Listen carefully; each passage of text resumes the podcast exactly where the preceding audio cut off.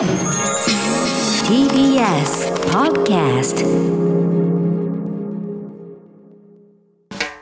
発信型ニュースプロジェクト荻上チキセッション発信型ニュースプロジェクト、荻上チキセッション。荻上チキと、南部ひろみが生放送でお送りしています。ここからは特集メインセッション。今日のテーマはこちらです。メインセッション探求モード日本にも影響のあった南太平洋トンガの海底火山の噴火。噴火、津波、情報、その対応策。海底火山の噴火とそれに伴い高さが最大15メートルに達した津波に襲われた南太平洋の島国トンガ。3人が死亡したと伝えられるなど、被害状況が徐々に明らかになりつつある中、被災した離島から助けを求める信号が発信され、海軍が展開して救助活動が始まりました。一方、この噴火は日本にも影響を与え、当初気象庁は津波による被害の可能性は低いとして、津波注意報などの発表は見送っていましたが、その日の深夜、奄美大島や岩手県などでも潮位の上昇を観測し、急遽津波注意報と津波警報を発表。テレビやラジオなどメディアでも東日本大震災を忘れないで、津波逃げてなど強い警鐘を鳴らし大きく報道されました。今日はトンガで発生した大規模な海底火山の噴火のメカニズムなどを知り、その対応策などを専門家の方と考えます。では、ゲストをご紹介します。リモートでご出演いただきます。自然災害がご専門、鹿児島大学准教授の井村良介さんです。よろしくお願いいたします。はい、よろしくお願いします。お願いします。そして、スタジオゲストです。大妻女子大学教授で元 TBS 災害担当解説委員の桶田敦さんです。よろしくお願いいたします。よろしくお願いします。お願いします。さて、あの、井村さんには月曜日、ニュースのコーナーでもお話を伺いましたが、改めて、今回トンガで起きたえ噴火、そしてトンガの火山とはどういったものなのか、ここをまず教えてください。そうですね。あのー月曜日の段階ではあまりよく分かってない部分も多かったんですけれども、だんだん情報が入り始めていて、また後でもお話したいと思うんですけれども、当初考えられてたよりもですね、噴火の規模が少し小さいんじゃないかっていうようなことが、うんまあ大体分かってきました。はい。でトンガのあたりの火山っていうのは、まあ、日本と同じようにですね、えープレートの境界で、えー太平洋プレートが沈み込んで、その後ろ側に火山が並ぶっていうような状況ですので、はいまあ、日本列島と非常によく似たような状況にある火山、えー群だっていうふうに思っていただければいいかなというふうに思います。うん。今回その海底火山の噴火ということですけれども、通常の火山噴火と海底火山の場合、何か違いというのはいかがですか？そうですね、まずは水があるということですよね。はいで、それによって、あのーまあ、マグマは非常に温度が高くて1000度以上あるっていうような状況になってるわけですけれども、それと、まあ、海水が反応してですね、えー瞬間的に海水が、まあ、えー水蒸気に変わる。で、それによって、まあ、爆発的になるっていうのが、まあ、海底火山の噴火爆発の特徴ですよね。うん。そしてあの、今回、今回あの、予想よりは少し、あの、噴火の規模が小さかったのではないかという指摘ですけど、はい。まあそれでもこれだけの被害の範囲になるのかということもあるなあるんですが、その噴火のメカニズムそのものについてはどこまで分かってるんでしょうか？そうですね、このあたりもまだまだあの調査待たないといけないとは思うんですけれども、はい。当初はですね、まあ、噴煙の高さが30キロぐらい上がっている様子っていうのは、もう人工衛星で確かめられてたわけですよね。はい。で、その噴煙の広がりから、もっと大きな規模の噴火が想定されていたわけですけれども、実際にはその水蒸気ですよね、海水があの気化したことによって、まあ、水蒸気は無色透明ですけれども、うんそれが雲になって、さらに大きく見えただけではないかっていうようなことでですね、はいでそれでこう私たちもちょっと規模を見誤ったかなというような形になるかと思います。それでも、あのーまあ、日本ではこの100年ぐらいの間に起こってない規模の噴火がやっぱり発生していてですね、うん。あのーそれによって、まあ、火山灰なんかが、まあ、あのトンガの島々を襲ってるっていうような形になるかと思います。なるほど。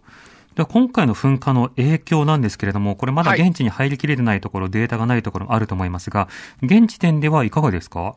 そうですね、あの当初、その噴煙の広がりからですね、もっと深刻な被害を予想していました。で、そういう意味では、えー、ものすごく幸いでですね、噴火の災害そのものは、あの、今の、えー、首都のある、あの、トンガ、えー、プタ島でもですね、そんなに、あ、トンガタプ島ですね。えー、でも、それほど噴火そのものによる被害はないのかなというふうに思ってます。一方で、津波の被害ですよね、はい、で、この津波の成因もまだ考えていかなければいけないとは思うんですけれども、えー、当初考えられてたその80数センチの津波ではとてもないですよね。多分、あの、えー、日本に入ってたデータっていうのは、その津波がやってきて県庁機が壊れるまでのデータだけで、実際には10メートルを超えるような津波が島々を襲ったんじゃないかなというふうに思いますよね。うん今回のようなその海底火山の噴火と、それから津波との関係というのは、今回いかがですか？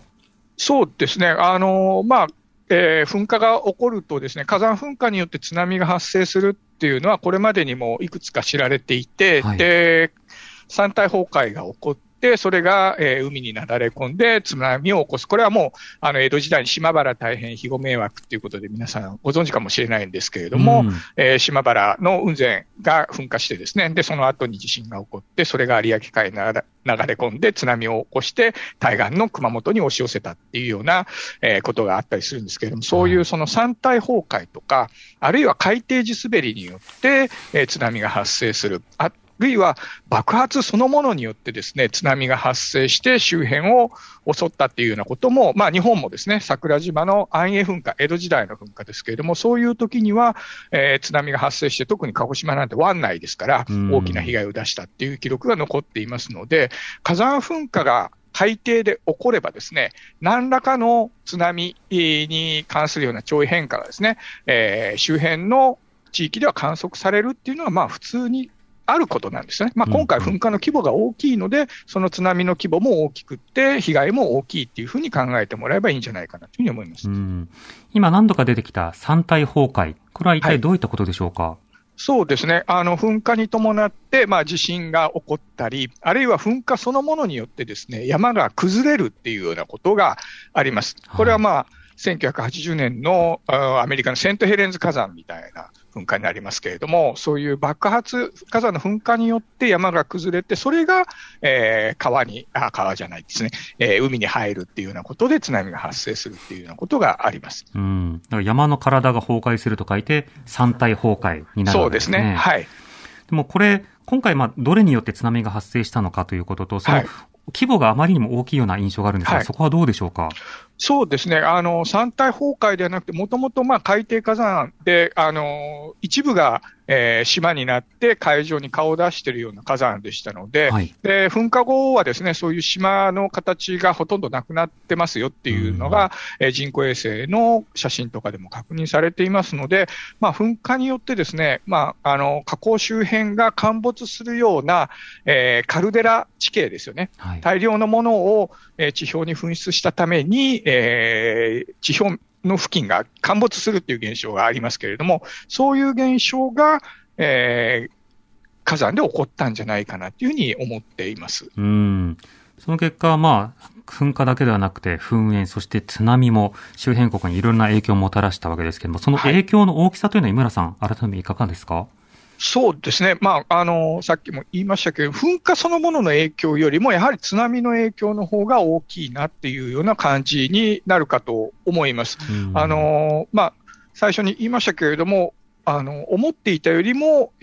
被害の深刻さっていうですね、えー、もっと僕たちは深刻な状況を想像してたんですけれども、それからすると、えー、もしあの津波がなければですね、あの、これほど大きな問題にはならなかった規模の噴火かなというふうには思っています。もちろん60キロ、70キロ離れてたっていうのがありますので、はい、もしそばに人が住んでいたらかなり深刻な状態だったと思うんですけれども、人が幸い、えっ、ー、と、60キロ、70キロの圏内により内側に住んでらっしゃいませんでしたので、そう考えるとですね、噴火そのものよりもやっぱり、えー、それに伴って発生した津波の被害の方がかなり深刻だというふうに思います。うん奥田さんは現時点の情報を含めてどう見てますか？そうですね。あの、今、まあ、今、あの、井村先生の方から、思ったよりも規模が小さいというお話があったとは思うんですが、ただやっぱり現実的には、成層圏まで、あの、吹き上げているので、今後のその、いわゆる太陽光をこう、まあ、部分的にでも遮断をして、こう、冷夏になるとかですね、そういったちょっと気候変動みたいなものが起こり得るのかどうか、その辺はちょっと注意深くして、注意深く見ていかないと、まあ、地球規模的に言うといけないんじゃないかなっていう、ちょっと心配はしてるんですけども、うん、その辺は逆に今先生どういうふうに思われているのかなっていうのは、ちょっと気がかりですけど、どうでしょうかね。はい、あのー、まあ、噴火の規模が大きくってですね、まあ、火山研究者とかも、まあ、あるいは気象の関係者もですね、その、やっぱり91年のフィリピンのピナツボ火山の噴火ですよね。で、噴煙の上がり方も、あの、あの時も人工衛星で、えー、よく見えたっていうことでですね、本当にその時と比較してっていうことが、まあ、かなり言われてるわけです。で、実際にその時には、えー、93年ですね、2年後ぐらいに、まあ、本当に日本中央冷夏が襲って、えー、米騒動になったっていうようなことがありましたので、それの再来化っていうようなことで、皆さん心配されているとは思うんですけれども、僕自身は、まあ、当初は、うん、あのーそれくらいになるかもしれないなと思ったんですが、よく考えると、やはり南半球の噴火なので、うんうん、北半球とは違うので、でまあ、今、冬ですから、若干の北半球、南半球の空気の入れ替わりっていうか、混ざりはあるんですけれども、基本的には赤道で地球は一番太陽からエネルギーをもらって、で大気の循環、水の循環っていうのも、基本的にはそこから、えー、北極側、南極側っていう南北の循環が大きいんですね。でそう考えると、南半球で起こった出来事っていうのは、北半球球で全く影響がないわけではないんですけれども、えー、と実は小さくなるっていうことがあります。で、さらに最近入ってきた情報だと、そのフィリピンのピナツボ火山の時よりもまだ、えー、何十分の1だったって話になると、北半球で影響があったとしても、かなり限定的じゃないかなというふうに思っています。もちろんその南半球では、あのー、フィリピンのピナツボ火山の時のようなことが、えー、起こる可能性はあるというふうには思いますけれども。はいあとはね、奥田さん、あの、今回の被害実態が分かれば、それに伴って支援も必要となるということなので、はい、そこはこれからあの政府レベルでも実態解明が必要ですよね。そうですね。まあ、今の段階でやっぱりなかなかあの、こう、かあの空港が使えないということで、直接的にこう支援が入りにくいですよね。だからまずは、まあ、船で近づいての支援物資をどう運ぶかというようなことを考えていくんだと思いますけれども、まあ、あの実際の被害、現地での被害実態が見えてこないと、どういった支援物資を送っていいかとか、そういう部分もわからないので、はい、早く、まあ、あの実態をまずつかむというのが一番大事なことなんだろうと思いますけどね。こういった火山噴火の時の実態把握の難しさ、つまり例えば場所によりますけれども、陸路も塞がれたり、空路が遮断をされたり、で、例えば海路で、その海から行こうとしても、やはりその行ける距離がより迅速に行けるかというと何日もかかってしまう場合もあると、これ火山対策の難しさも改めて考えますね。特に、まあ場所がね、あの、トンガという、まあいわゆる島なので、まあこれは逆に言うと日本の場合でも同じようなことが、日本が孤立してしまった場合に、うん、そこに海外からこう近づけないっていうことも、あの、まあ場合によっては、あの、あるので、その辺は一つのこうシミュレーションとして考えておくのも大事だと思うんですよね。はい。リスナーの方からこういった質問が来ています。はい、えー、ラジオネーム、寒いし眠いさんからです。ありがとうございます。先日のトンガ沖での海底火山ですが、事前にある程度の予想はされていたのでしょうか？あったとすれば、事前に、えー、前、前進のようなものはあったのでしょうか？また、日本近海でこのような海底火山が起きる可能性は、昨今ニュースなどで見ると、大型地震の発生の可能性と比べて、どの程度なのでしょうか、という。いくつかいただきましたね。ありがとうございます。あの、井村さん、一つずつ伺っていきたいと思うんですが、はい、今回の海底火山の噴火、どの程度の予想がされてたんでしょうか？あのこの、えー、フンガトンガっていう火山はですね、あの2009年にも噴火をしていて、で2014年、15年も噴火をしていてですね、昨年の10月12月ぐらいからも噴火をしていて、で実際15日の前の日にも噴火をしているっていう、非常に活動的な火山なんですよね。うん、で、あのまあ活動的な火山としてみんなが注目してたっていうのもあるんですけれども、はい、やはり、まあ、日本もそうなんですけれども、海域ですよね、あの海の中の火山っていうのは、やはり観測がしにくいです。で、日本はまあ、あの、そういう中でもすごく発達しているところではあるんですけれども、あの、なかなかやっぱり海域の火山の観測っていうのは難しい状況にはあるかと思います。で、今回の大きな噴火でもですね、こんな大きな噴火につながるような、えー前兆現象とか、あるいは、まあ、えー離れた陸地地域で、えー地震計なんかもあるわけですけれども、そういうので、えー地震の数が増えたとかっていうの、お顕著な、えー現象っていうのは観測されたっていうことはないですね。はい。うんよくあの、火山の噴火前だと山がちょっと膨らんでるようだとか、はい全身がっていうふうに言いますけど、はい海底火山の場合、あの、メカニズムが違うというよりは、モニタリングが難しいから、把握しきれないということなんですか、そうですね。あの、もう、それは日本でもですね、昨年の8月に福徳岡ノ場が噴火して、で、それももう、うんうん。えー桜島の対象噴火に次ぐぐらいの規模だって、日本でこの100年に起こった噴火ではもう本当に最大規模だっていうのがありましたけれども、それも私たち分からなかったわけですから、うん。やはりその、えー海域にあるう火山のお研究、観測っていうのは非常に難しいものだっていうふうに認識していただかなければいけないと思いますし、そういう意味では、こういう規模の噴火がですね、日本の近いところで起こっても不思議ではないっていうふうに考えなければいけないというふうに思います。うん。これ、仮に研究費などが、あの、一はい。定程度こう確保されているような状況で、はい。海底火山を適切にモニタリングしようとした場合、どう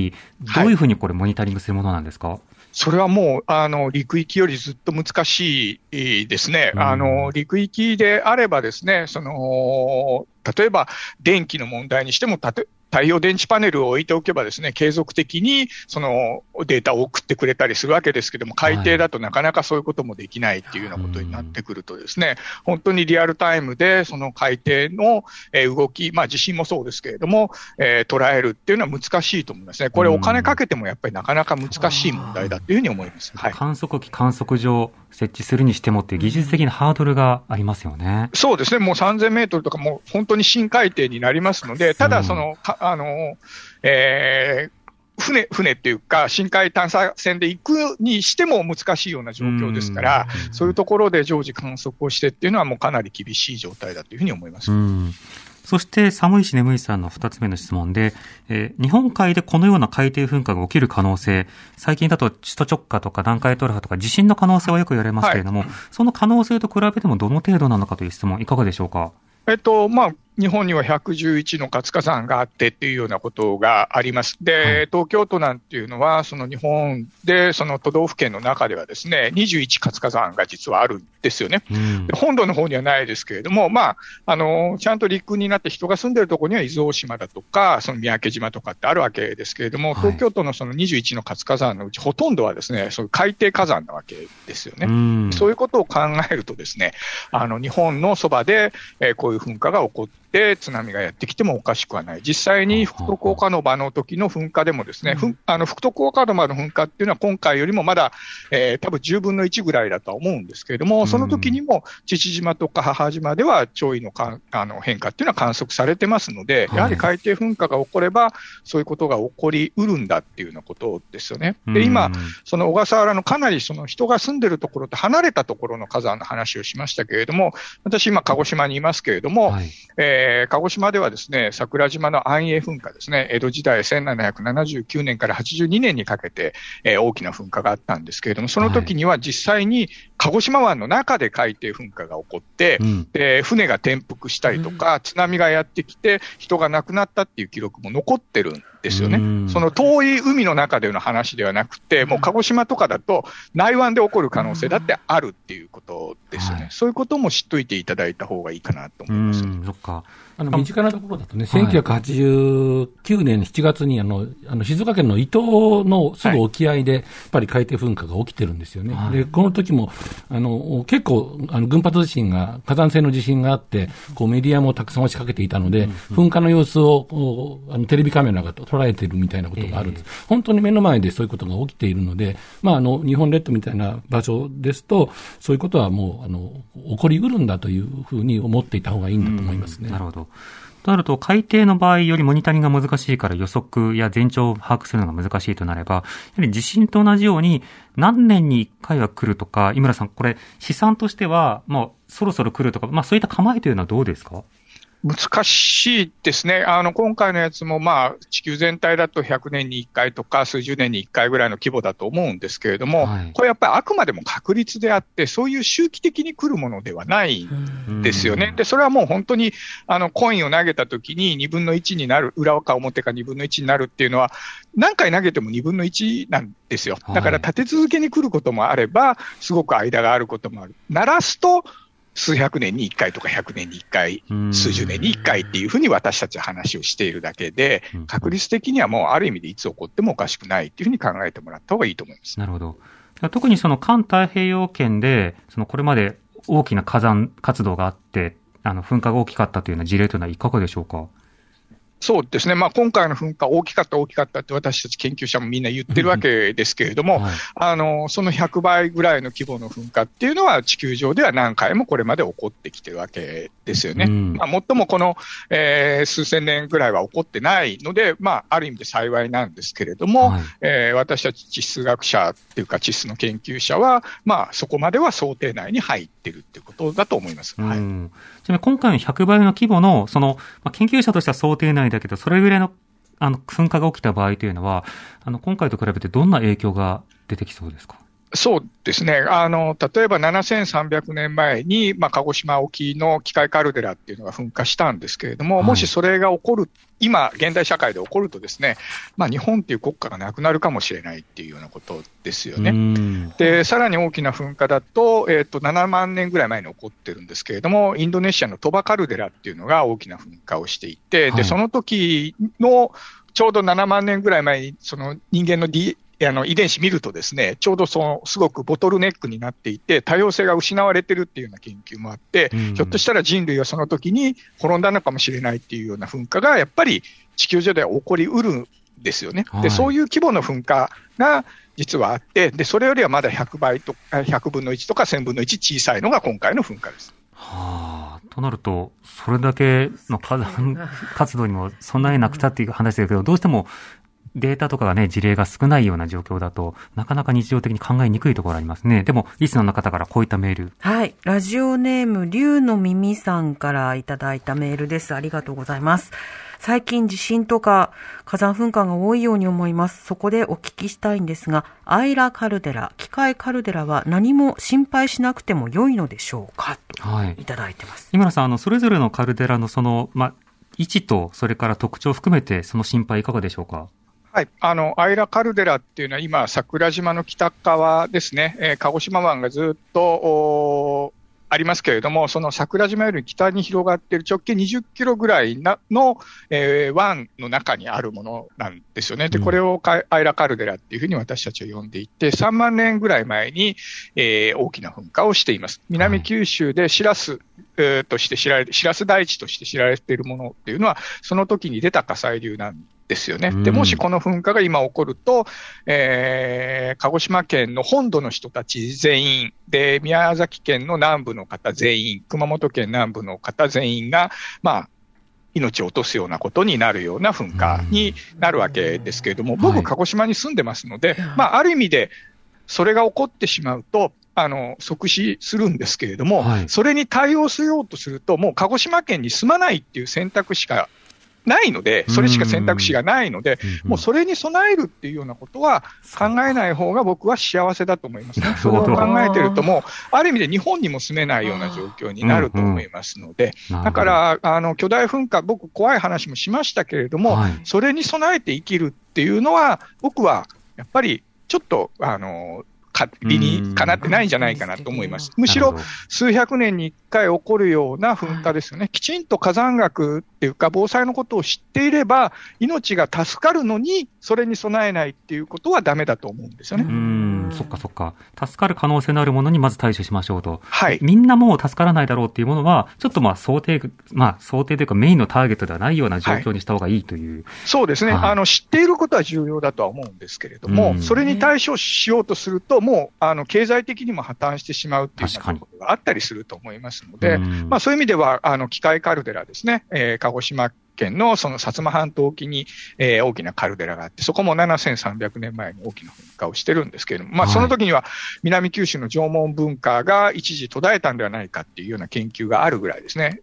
あの、その噴火の上下で土器の形式がちょっと異なってるとかっていうような場所もありますので、えー、そういう本当に大きな影響があるような噴火っていうのは、もちろん日本でこれまでに実は1万年に1回ずつぐらいの頻度で起こっていることは間違いないです。うん。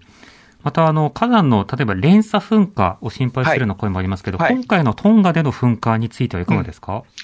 うん、あの、あんまり考えなくていいというふうに思いますよね。あの火山が噴火して最近すごく多いとか、あるいは地震に関しても多いっていうふうに皆さん思われるかもしれないんですけれども、さっき言ったように、やっぱり確率論的にやっぱり起こってます。それぞれの火山がある意味で好きな時にやっているので、えー、重なって出てくる時もあるし、あの、ちょっと離れて出てくる時もあるしっていうようなことですね。で、全く関係がないのかって言われると、それの証明も難しいんですけど、はい、じゃあ関係があるのかっていう証明もとても難しくってですね、僕はまあ、あの、環太平洋地域には火山が多いっていうぐらいのレベルでの関係はあるけれども、個々の火山の噴火、火山活動に関係があるというふうには、あの、私たちは基本的には考えてないです。うん、なるほど。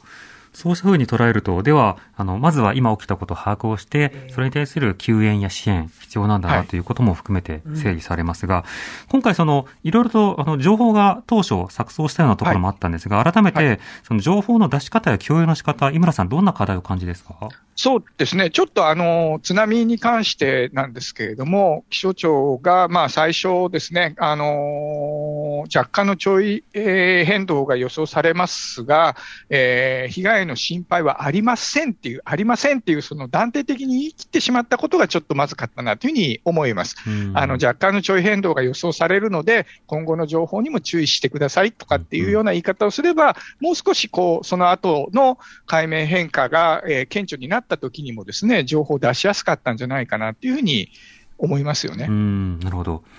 またその際、あの、例えば、じゃあ、いつその注意を解除すればいいのかというタイミングを一般の方がなかなかわからないというところありますけれども、はい、第一報、はい、第二報、第三報みたいに情報の出し方としてはここどうですか？そうですね、このあたりも難しいところではあります。あのやっぱり、えーと、空振が先にやってきて、それによって波がだんだん大きくなって、まあ多分本当にその後に大きな大きなというか、あのー、本体の津波がやってきたっていうのがあると思うんですけれども、ちょっとやっぱり今回状況がわからなかったので、出し方として、その第一報と、その注意報、警報が出たタイミングが空きすぎたことがやっぱり一番問題で、えー、そのことをもう少し詰めていった方がいいのかなというふうに思いますよね。で、そういう意味では、だから最初に心配ありませんって言ってしまったので、情報を出しにくくなったんじゃないかなっていうふうに思ってますね。はい、1メーターを超える警報レベルを超えた津波を観測してから、その、はい、注意報、警報を出したという部分が、やっぱり気象的、気象庁的には遅かったんだろうという、そう。ですね。はい。あの、最初20センチ未満っていうことを考えて、あの、心配ありませんっていうことだったと思うんですけれども、あの、1時間か2時間後にはもう50センチ超えてたので、本当に1メートル超えるっていうのは3時間後ぐらいだったんですけれども、かなりあの変化が大きいっていうのは、1時間後ぐらいには分かってましたので、その時点で、えー、注意報に切り替えられたんじゃないかなとは思いますね。はい、なるほど。今日はあの、井村さんとはこの時間でお別れということになります。はい、井村さん、ありがとうございました。はい、どうもありがとうございました。またよろしくお願いします。はい。大変わかりやすかったですね。そうでしたね。はい。えー、ここまでは自然災害がご専門、鹿児島大学准教授の井村隆介さんにお話を伺いました。そして、桶田さんにはこの後5時以降にも、はい、あの、引き続きお話を伺っていきたいというふうに思います。いやー、しかし備える、もう、限界があるっていうことも、そうか、なるほどなと思いました。時刻は間もなく5時になります。TBS Radio 荻上チキセッション。今日のメインセッションは南太平洋のトンガで発生した大規模な海底火山の噴火から考える対応策というテーマでお送りしています。スタジオには大妻女子大学教授で元 TBS 災害担当災害担当解説委員の桶田敦さんをお迎えしています。桶田さん、後半もよろしくお願いします。はい、よろしくお願いします。よろしくお願いします。さて、あの、先ほどね、関東では静岡県伊東での沖合海底噴火、話していただきましたけれども、うんはい、やっぱりその東京圏などでも身近な噴火というのは起きてきたし、起きうるということですよね。そうですね。あの、まあ、近いところでいうと、浅間山の噴火がやっぱり、あの、まあ、陸地の中ではね、すごく身近な噴火だと思いますし、それから、まあ、あの、もう、皆さんが一番恐れている富士山、はい。もう、あの、400年近く噴火していない富士山がいつ噴火してもおかしくないというふうに言われている。で、その噴火による、まあ、いろんな被害の、あの、こう、予測シミュレーションっていうのは今かなりされていますのでね、やっぱりそういうところはしっかりとこうどういった噴火が起きうるかということと、で、それに対どう対応するかということは割とあの今、いろんなあの自治体も含めて出しているので、そういうところにしっかり、あの、少しでも頭の中にちょっと入れておくっていうのは大事だと思うんですよね。確かに。まあ、それこそ地球がぺちゃんこになるとか半分になるとかっていうのはもう考えても仕方がないので、ですね。まあ、助かりうるものについては想定して、準備して助かりましょうということなんですけれども、まあ、達観してるというか、なんかすごい爽やかですね、それはね。で、リスナーの方からこんな質問もじゃあ来てます。はい、えー、ラジオネーム、浅草かっぱ橋さんからいただいたメール、ありがとうございます。地震や火事の場合、こう避難するというマニュアルみたいなものがありますが、火山の噴火の場合、こう避難するというマニュアルを私は聞いたことがありません。今回のように火山が噴火した場合、まず何をしたらいいですかといただいてます。でもお住まいの地域によって違うところはあるでしょうけどね、あの、崎山記者なんかは若い頃から火山対策で避難の練習してたとかっていう話してましたね。アイラカルデラの付近ですからね、はい崎山さんの。あさんいかがですか？ねまあでも、逃げようがないですよね。確かにあまりにも広域それもねおっしゃってあの、お地形がはっきりして、例えば、こう、溶岩が流れるとか火砕流が流れるっていうのはこう低いところに流れていくので、地形をまず見ておくのがすごく大事だと思うんですよね。はいで、えまあ、あの、津波とも一緒ですけども、できるだけ高いところに避難をするというのは一つあるというのと、ある程度その、過去に流れてきたものの上を、あの、お溶岩や火砕流っていうのは流れやすいので、それはもう、あの、ど、どこの地域に流れてきてるかっていう地図なんかはこうあるので、はいそういうもので把握しておく。で、その辺はハザードマップなんかでもちゃんとしっかりと書いてあるわけですから、それは見ておく必要はあると思うんですね。特に富士山なんかの場合は、あの、まあ、周辺地域まで含めて、どういったところまで、その、溶岩が流れたりとかっていうような地図がありますので、そこは見ておく。それから、もう一つ問題は、こう、あの、火山の場合は、こう、火山灰というものが、まあ、要するに偏西風に乗って、東側の方に流れやすいということがあるので、そうすると、非常に広域な範囲、で、その時の風によっても、風向きによっても、こう、変わってくるので、その辺は、あの、こう、なかなか対策のしようがないんですね。で、多分今回もそうですけども、その火山灰がこう降り積もってしまうと、まあ、あの、単純に言うとスリップ事故だけではなくて、その通信障害とかですね、そういうあの、精密機器がダウンしてしまうみたいなことがあるので、ええ特に都市部、こういう東京みたいな、あの、都市部がそういう富士山だとか、広域の大きな火山が噴火して、灰が積もってしまうと、いろんな、あの、こう、災害のダメージが受けてしま起こってしまうっていうのは、あの、あり得るんだと思うんですね。また当然その肺炎であるとか、はい。気管支炎であるとか、それから目に入ると、これあの小さなガラスですから、大変な、まあ、怪我とか見えにくさ、あるいは、まあ、あの、まあ、怪我につながるということもあるので、まあ、そういった知識というものを身につけるのは、まあ、重要になりますよね。でもあの、これ、あの、ハザードマップという話ありましたけど、多分一般にハザーマハザードマップを調べるときというのは、洪水については割と目立って書いてあると。あの、水の氾濫、河川の氾濫については。ね。あと避難所については書かれてるあのところ見たこと多いと思うんですけど、火山について書かれたから、書かれてたっけっていう方結構多いような印象ありますが、そこはどうですか？あの、大きな火山、まあ、例えば浅間山であるとか、富士山であるとかって、そういう、まあ、まあ、日本111の活火山がありますけども、あの、まあ、割と、著名な火山についてはそういうハザードマップは一応できてはいるんですね。ただ、あの、さっきも言いましたように、じゃあ本当にその周辺地域だけで被害が進むのかっていうと、なかなかそうはいかないところが、やっぱり火山の難しさだと思うんですよね。そうですね。ここまでこういったような仕方で溶岩が流れてきました。あるいは火山灰が届きましたっていう、やっぱりその災害の履歴、過去のはい歴史というものを、様々なところで知ること、伝えていくことが地域ごとに必要ですね。そうですね。まあ、あの、ある程度履歴っていうのは分かってきているので、はいそれを把握しておくっていうことが、まず一つの基準にはなる。それよりも小さいのか、あるいはもっとそれよりも大きな規模の噴火があったのかっていうことで、えー被害の範囲を予想するということですね。うんでそれをできるだけ、まあ、気象庁を含めて、そういう火山研究している人たちが、あの、早く情報を出して、えー住民に適切な避難行動であるとか、え予防をしてもらうっていう、そういうものが必要になってくると思うんですね。で特にあの、御嶽山の噴火の後に、やっぱりそういう火山防災をやる人たちを養成するっていうことを今、少しずつですけどやり始めているんですね。その火山を知るというか、あの、どうしても、あの、火山研究者が少ない。それから気象庁にしても、火山に、こう、なかなか人を避けないっていうこと、まあ、御嶽の場合も、あの、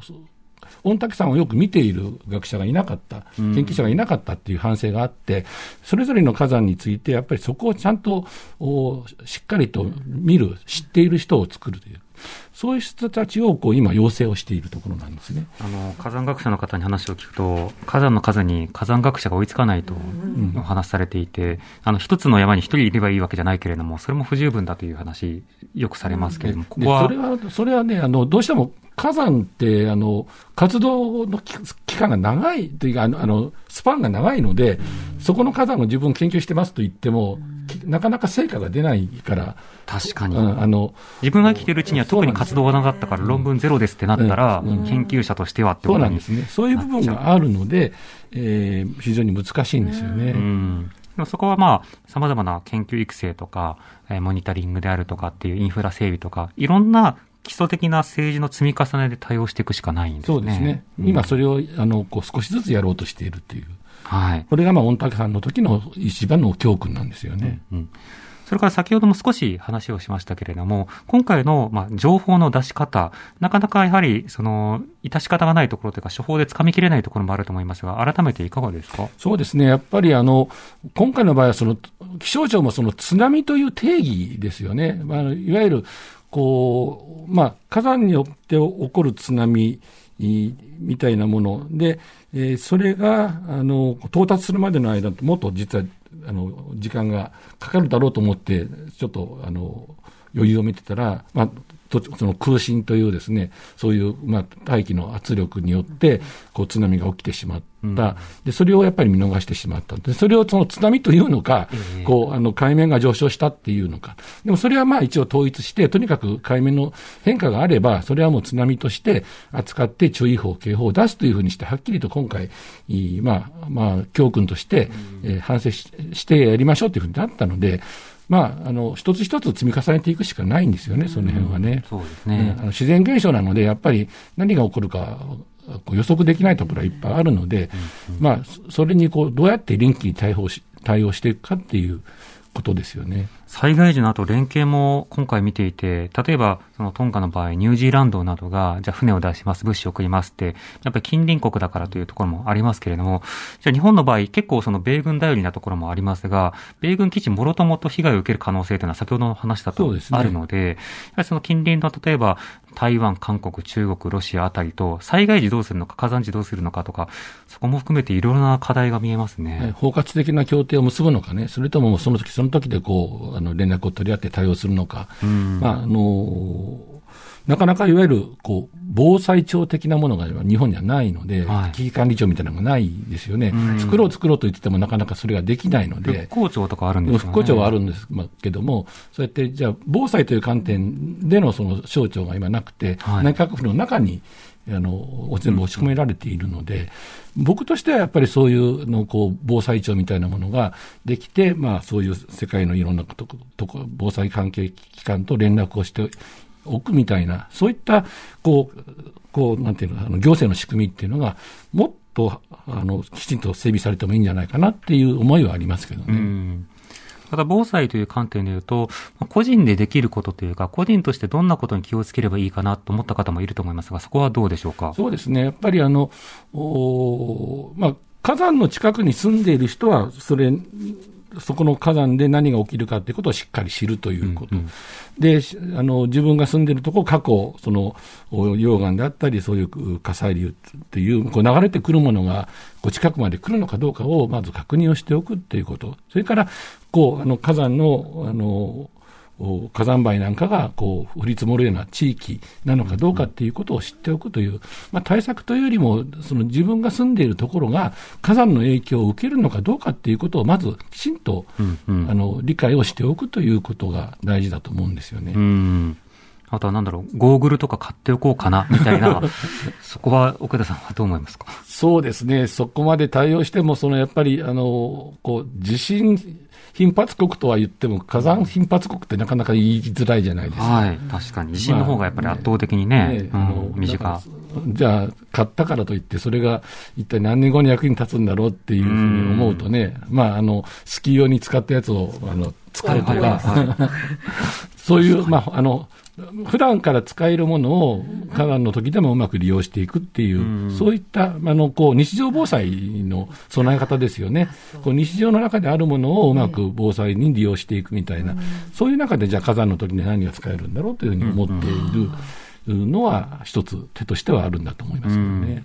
ちなみに奥田さん、あの、例えば、私のような人とか、あるいは若い人から、じゃあ火山について学びたいのでおすすめの本ありますかって聞かれたら、どうですか？なかなか、あの、でも例えばね、キッチン火山とか、あの火山のメカニズムを、あの、こう、割と家庭のいろんなもののを使って知るみたいな、キッチン火山学みたいな本があるんですよね。例えばその噴火の様式を、あの、こう、あの、炭酸水で、実際にやってみるとかね。そう、プシュってやってみるとか、それ割とあの、子供たちにこう、おあの、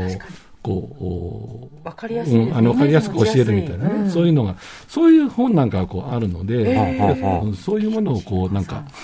あの、